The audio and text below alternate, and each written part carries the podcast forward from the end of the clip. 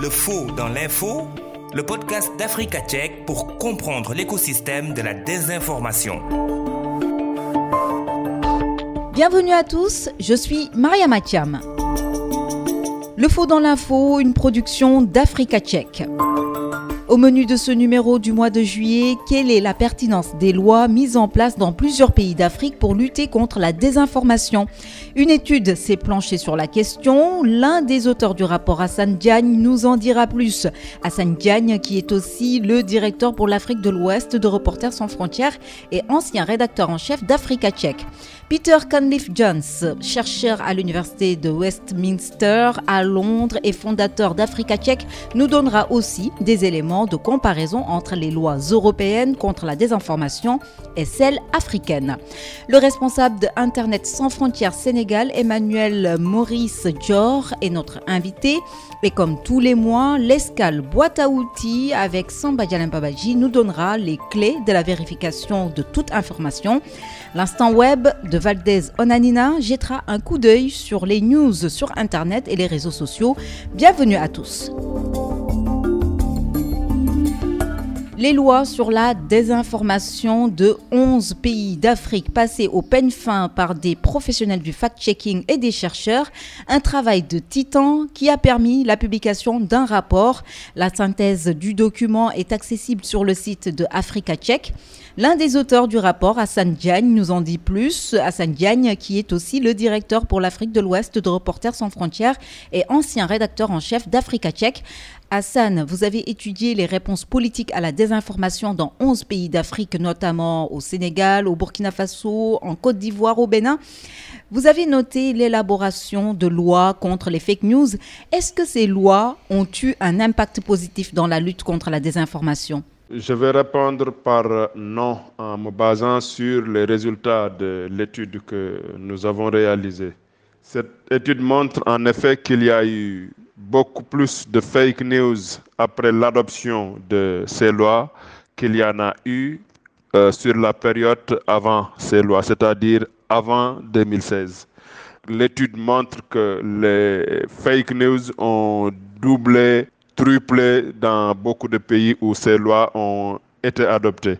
Le problème est que ces lois mettent l'accent sur les médias traditionnels et les médias nouveaux, alors que le problème de la lutte contre les fake news est beaucoup plus complexe.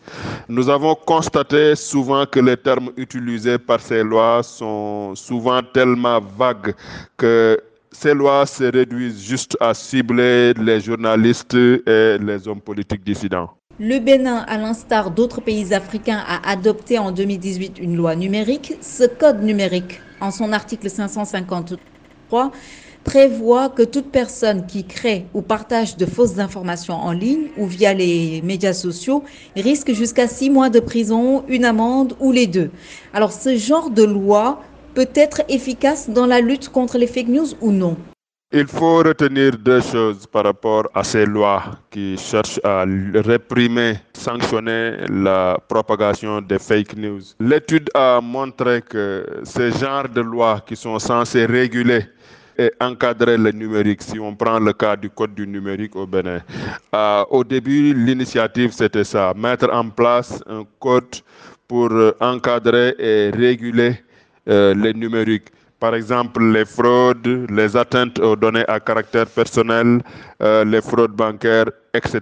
Ça, au début, l'initiative, c'était ça. Mais on se rend compte pour ce qui est du cas du Bénin et dans beaucoup de pays où ces genres de lois sont mises en place, qu'il y a eu beaucoup de dérives. Ce code cible particulièrement les journalistes qui publient en ligne. En vérité, c'est ça. Alors que le phénomène des fake news, je l'ai dit tantôt, englobe euh, beaucoup plus que la presse en ligne. La presse en ligne contribue à amplifier les fake news, mais la lutte devrait aller au-delà de la presse en ligne. Donc cette lutte ne saurait se résumer à réprimer la presse en ligne comme on a tendance à le croire avec euh, ces genres de lois. Réprimer, c'est bien, mais la lutte ne serait efficace que si tous les acteurs impliqués dans la propagation des fake news sont impliqués. La presse traditionnelle, les nouveaux médias, les plateformes de diffusion, les gouvernements, tout le monde, chacun a une part de responsabilité qu'il faudrait sérier, identifier pour que les lois soient beaucoup plus efficaces. Comment les États africains peuvent-ils contribuer à la lutte contre la désinformation? Lutter contre la désinformation, je l'ai dit tantôt, il faudrait savoir qui sont les acteurs. Une fois les acteurs identifiés, la lutte pourrait être plus efficace. Mais nous, ce que nous avons recommandé au bout de cette étude, c'est d'abord et surtout promouvoir l'éducation aux médias et à la désinformation.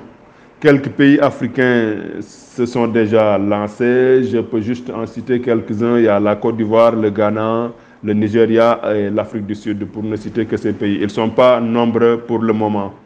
Euh, en plus de l'éducation aux médias, il faut que les gouvernements soient mieux impliqués à travers notamment le financement des programmes d'éducation aux médias et à la désinformation. L'autre axe à explorer serait une meilleure collaboration entre les gouvernements et les spécialistes de la désinformation. Par exemple, pour mettre en place les programmes à enseigner dans le domaine de l'éducation aux médias et à la désinformation. Un dernier point qui me semble important, c'est de demander à la presse euh, traditionnelle comme les nouveaux médias de s'impliquer aussi davantage en mettant en place des programmes de sensibilisation à l'utilisation des réseaux sociaux, à l'identification des fake news, et comment se protéger en ligne. Le chercheur Peter Conliffe Jones, chercheur à l'université de Westminster à Londres et fondateur d'Africa Tchèque, a aussi participé à cette étude. Bonjour Peter. Bonjour Mariama. Plusieurs pays disposent de lois pour lutter contre la désinformation, notamment en Afrique. Quel est l'état des lieux? Entre 2016 et 2020, dans les 11 pays euh, africains que nous avons étudiés, dont le, le Bénin, le Burkina Faso, Côte d'Ivoire, le Niger et le Nigeria, nous avons vu doubler le nombre de, lois contre les, fausses informations, passant de 17 à 31 lois au, total. Pour le mettre en contexte, il y a eu plus de lois créées contre les fausses informations au cours des cinq dernières années qu'au cours des, des 50 années précédentes. En termes de lois contre la désinformation, existe-t-il des différences entre l'approche africaine et celle européenne? Effectivement, oui. À mon avis, les deux approches présentent des faiblesses, mais ce que nous pouvons dire, c'est que dans l'Union européenne, il existe un équilibre dans les lois entre la réponse à la désinformation et la protection de la liberté d'expression. Le principal texte législatif de l'Union européenne s'appelle le DSA et comprend un code de bonnes pratiques pour les médias sociaux, les obligeant à supprimer la désinformation nuisible comment il devrait déterminer ce qui est faux et ce qui est nocif n'est pas très clair. Mais personne, au moins, n'est envoyé en prison pour cela. Dans la majorité des lois que nous avons étudiées en Afrique, il existe une approche plus punitive. L'accent étant mis sur la punition des personnes considérées par les tribunaux comme ayant publié des fausses informations, soit par des amendes, soit par des peines en prison soit les deux. Aucune de ces approches, à mon avis, ne fait vraiment beaucoup pour réduire les dommages causés par la désinformation et la dernière approche réduit la liberté d'expression. Quelles sont les solutions possibles pour lutter efficacement contre la désinformation? D'après notre étude, il est clair que le simple fait de punir ceux qui diffusent de la désinformation ne réduit pas la quantité de désinformation en circulation de manière significative, ni ne réduit les dommages que la désinformation peut causer. Il n'efface pas le malentendu. Pour réduire les dommages causés par la désinformation sans réduire la liberté d'expression légitime, la première chose est de permettre la correction de la désinformation. Cela est mieux fait par les organisations indépendantes de vérification des faits, qui s'efforcent de, corriger la désinformation dans les médias sociaux, dans les médias traditionnels et dans l'ensemble de la société. corriger la désinformation est essentiel. La deuxième chose est d'améliorer l'accès du public à des informations précises sur les sujets importants, que ce soit ce qui se passe avec Covid ou avec les catastrophes naturelles ou, ou tout autre sujet important. Nous venons de voir la Gambie adopter ce mois-ci une loi sur l'accès à l'information. C'est une bonne chose. Dans la région, de nombreux pays disposent désormais de lois sur l'accès euh, à l'information, mais celles-ci ne sont pas mises en œuvre dans la pratique. Vous réduisez les dommages causés par la mauvaise information en permettant l'accès à la bonne information. Un grand merci à Peter Cunliffe Jones, chercheur à l'Université de Westminster à Londres et fondateur d'Africa Tchèque. Merci également à Hassan Diagne, l'un des auteurs du rapport et directeur pour l'Afrique de l'Ouest de Reporters sans frontières. Hassan Diagne est aussi l'ancien rédacteur en chef d'Africa Tchèque. Tout de suite, les astuces pour vérifier les informations et éviter les fake news. Et juste après, notre invité Emmanuel Maurice Dior, responsable de Internet sans frontières Sénégal. Le faux dans l'info, la boîte à outils. Samba Djalempa Bachi. Dans notre rubrique ce mois-ci, nous vous montrons comment faire la différence entre un véritable site web d'actualité et un site web de fausses informations. Pensez à l'histoire la plus folle que vous pouvez scénariser dans votre imagination comme par exemple des universités offrant un diplôme en sorcellerie ou un politicien capable de frapper les gens avec la foudre. Puis vous la publiez sur votre site web et envoyez le lien aux personnes que vous connaissez. C'est aussi simple que ça. Et c'est comme cela que fonctionnent certains sites. Ils sont conçus pour tromper les gens et pour se faire de l'argent grâce aux publicités qu'ils reçoivent. Plus le titre est fou, plus les gens cliqueront sur le lien pour lire l'article complet et plus les annonces viennent les sites web de fausses informations rapportent beaucoup d'argent de cette façon. Alors, que se passe-t-il maintenant que vous avez cliqué sur le lien et que vous vous trouvez sur le site web Voici quelques mesures que vous pouvez prendre pour vérifier s'il s'agit d'un vrai site auquel vous pouvez faire confiance. 1. Cliquez sur la section à propos du site web ou recherchez une clause de non-responsabilité. De nombreux sites parodiques ou satiriques notamment avertissent qu'ils ne peuvent pas garantir que les nouvelles qu'ils publient sont vraies. 2. Vérifiez qui se trouve derrière le site web en utilisant un outil appelé Whois. Pour cela, copiez simplement l'URL du site web et accédez à Whois dans votre barre de recherche Google. Cliquez sur Whois Finder. Collez l'URL dans la boîte. Vous pourrez voir au nom de qui le site est enregistré, l'adresse physique, le numéro de téléphone de l'organisation et quand le site a été enregistré pour la première fois. Si les informations sont cachées, vous devez être sceptique quant aux articles sur le site web. La dernière chose que vous pouvez faire est de vous poser deux questions simples. L'URL imite-t-il un vrai site d'actualité? Si vous regardez attentivement, l'orthographe peut être erronée. Par exemple, l'URL est-elle CNN ou CCN Certains sites de fausses informations imitent assez souvent de vrais sites en reprenant leur charte graphique pour tromper le public. L'adresse URL commence-t-elle par HTTPS ou a-t-elle un verrou à côté? Ce sont des indications qu'un site est sécurisé. Si vous trouvez que le site web n'est pas fiable, vous pouvez être un citoyen responsable en ne transmettant pas l'article. Le faux dans l'info, décryptage. L'invité de ce podcast est le responsable de Internet sans frontières Sénégal, Emmanuel Maurice Dior. Bonjour et merci d'avoir accepté notre invitation. Bonjour Mariama. Emmanuel Dior, les États doivent-ils mettre en place des lois contre la désinformation? Oui, en effet, les États doivent vraiment mettre en place des lois contre la désinformation. Oui, parce que quand un tweet fait perdre plus de 136 milliards de dollars, fait perdre à Dow Jones 143 points, quand l'information peut améliorer ou dégrader la santé, oui, les États doivent combattre la désinformation et le premier instrument, ce sont les textes de loi.